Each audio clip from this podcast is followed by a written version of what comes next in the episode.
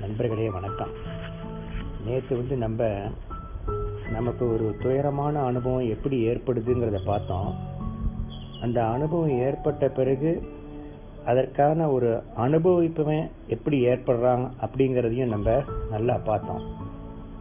இந்த துயரமான அனுபவம் நமக்கு ஏற்படக்கூடாதுன்னு சொல்லிட்டு இந்த அனுபவிப்பவன் அந்த அனுபவத்தை மாற்றி அமைக்கிறதுக்கு தொடர்ந்து போராடுறது எப்படி இருக்குன்னா ஒரு நிழல் பொருளை இன்னொரு நிழல் பொருளோட எதிர்த்து போராடுற மாதிரி இருக்குங்கிறத அதை நம்ம பார்த்தோம். இந்த அர்த்தமட்ட போராட்டத்தினால நம்ம அடி மனசு வந்து அனாவசியமா தூண்டப்பட்டு திருப்பி திருப்பி அந்த துயர சம்பவத்தையே நமக்கு மேலே மேலே கொண்டாந்துக்கிட்டு இருக்கு. இப்போ நம்ம என்னதான் செய்யறது அப்படின்னு பார்த்தோம்னா எதை செஞ்சாலும் அது ஒரு முரண்பாட்டையும் ஒரு போராட்டத்தையும் தான் கொண்டாந்துருது. அதாவது என்ன பண்ணாலும் ஏதாவது ஒரு முட்டுச்சந்தில் போய் நம்ம முட்டிக்கிறோம். அப்போ நம்ம என்னதான் பண்ணுறது எப்படி செயல்படுறது? இங்கே என்ன பிரச்சனை அப்படின்னா எல்லாருமே இன்பத்தை தான் விரும்புகிறோம் துன்பம் வேண்டாங்கிறோம். இதையும் நம்மளை அறியாமலே நம்ம செஞ்சுக்கிட்டு இருக்கோம். ஒன்று இன்பத்தை வந்து தொடர்ந்து தக்க வச்சுக்கணும்னு பார்க்குறோம். அதே இன்பம் எதிர்காலத்துக்கும் நீடிக்கணும் அப்படின்னு பார்க்குறோம். இல்லைன்னா இப்போ இருக்கிற துன்பம் தொடர்ந்து இருக்கக்கூடாதுன்னு விரும்புகிறோம் இல்லை எதிர்காலத்திலாவது இல்லாமல் போயிடணும்னு விரும்புகிறோம் துன்பம் இல்லாத எதிர்காலம் வேணும் அப்படின்னு விரும்புகிறோம் இதனால இந்த என்டையர் மன இயக்கம் வந்து நமக்கு எதிர்காலத்தை நோக்கி தான் போய்கிட்டே இருக்கு. அதாவது நாளைய அனுபவத்தை நோக்கி தான் அது போய்கிட்டே இருக்குது அடுத்த கடத்தை நோக்கி தான் அது அமைஞ்சிருக்குது. இப்படி நம்ம எதிர்காலத்துல என்னதான் அடைய போறோம்? அப்படி எதிர்காலத்துல அடையறதுக்குன்னு ஏதாவது இருக்குதா? அப்படின்னு பார்க்கணும்.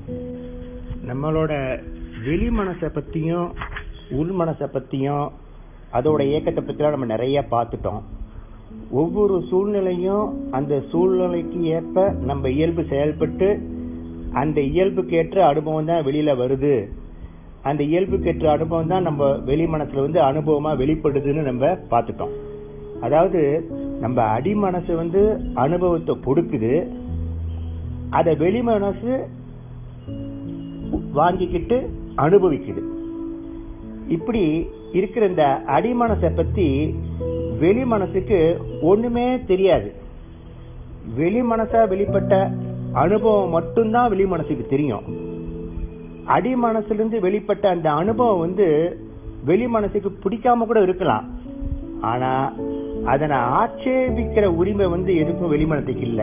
ஏன்னா வெளி மனசுக்கு வெளி மட்டும்தான் தெரியும். வெளி மனசுக்கு காரணமான அடிமனசை அதுக்கு தெரியவே தெரியாது.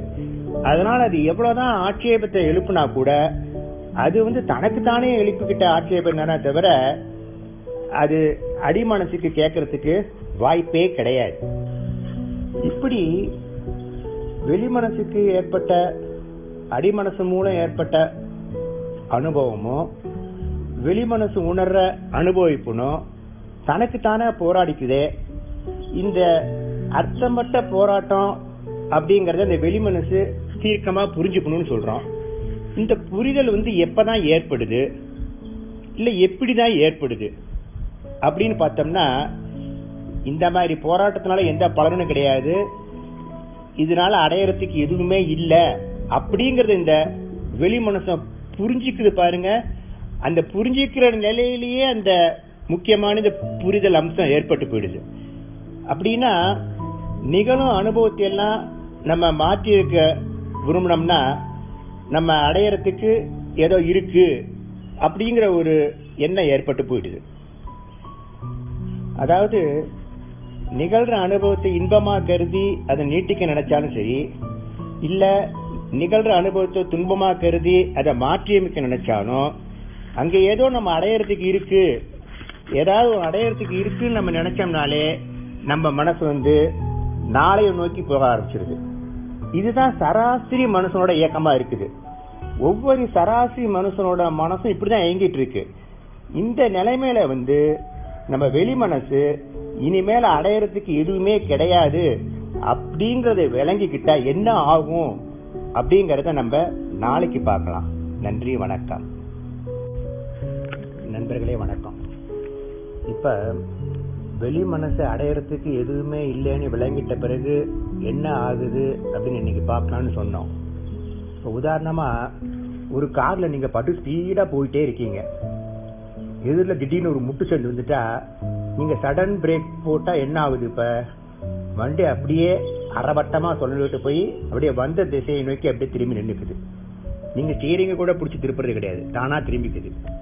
இந்த மாதிரி நிகழ்காலத்தில் இருந்து எதிர்காலத்தை நோக்கியும் அடுத்த கணத்தை நோக்கியும் தரிகட்டு ஓடின மனசு வந்து அங்கே அடையறதுக்கு ஒன்றுமே கிடையாது அப்படின்னு தெரிஞ்ச உடனேயே நிகழ்காலத்துக்கு திரும்பி அந்த நிகழ்காலத்திலே தங்கிடுது.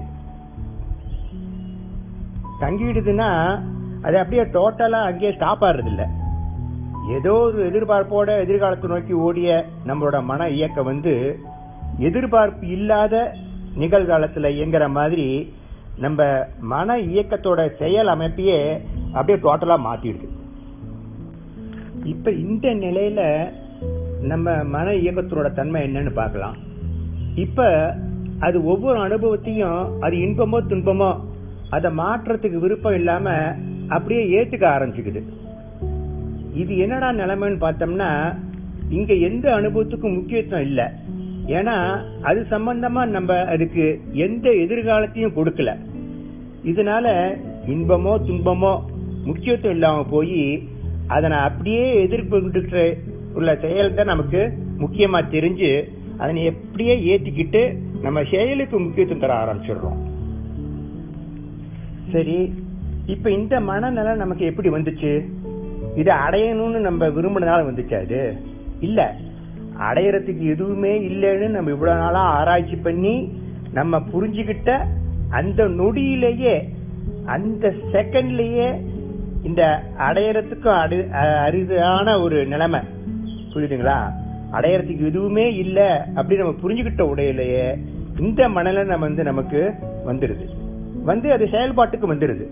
எதிர்காலத்துல என்னமோ இருக்குது என்னமோ அடையறதுக்கு இருக்கு அப்படின்னு நினைக்கிற வரைக்கும் நமக்கு அந்த மயக்கம் இருந்துகிட்டே இருக்குது. அங்க ஒண்ணுமே இல்லை அப்படின்னு எந்த தயக்கமும் இல்லாம நம்ம புரிஞ்சுக்கிற நேரத்துல இந்த மனநிலை நமக்கு செயல்பாட்டுக்கு வந்துடுது. நிகழ்காலத்திலேயே இருந்து செயல்படக்கூடிய மனநிலை வந்து நமக்கு செயல்பாட்டுக்கு வந்துடுது.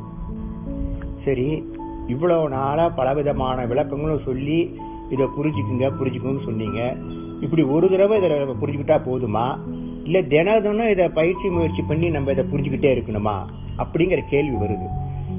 அது தேவையே கிடையாது. நீங்க ஒரு தடவை புரிஞ்சுக்கிட்டோம்னா புரிஞ்சுக்கிட்டது தான். புரிய வேண்டியதை நல்லா புரிஞ்சுக்கிட்டோம் அப்படிங்கிறத நம்ம புரிஞ்சுக்கிட்டாலே போதும். இப்படி நம்ம கிட்ட ஒரு தெளிவு முடிச்சு இப்போ நம்ம கிட்ட கிடைச்சிருச்சு. அதாவது நாட் ஆஃப் அண்டர்ஸ்டாண்டிங் அப்படிங்கிறது நம்மகிட்ட கிடைச்சிருச்சு. இந்த தெளிவு முடிச்சு அப்படிங்கிறது ஏற்பட்டுச்சு அப்படின்னா ஏற்பட்டது ஏற்பட்டது தான் அதை இனி ஒரு நாளும் அவிழ்க்க முடியாது. அப்புறம் என்ன? அவ்வளவுதான். இனி என்ஜாய் தான். மீதியை நம்ம நாளைக்கு ஜாலியாக பார்க்கலாம். நன்றி வணக்கம்.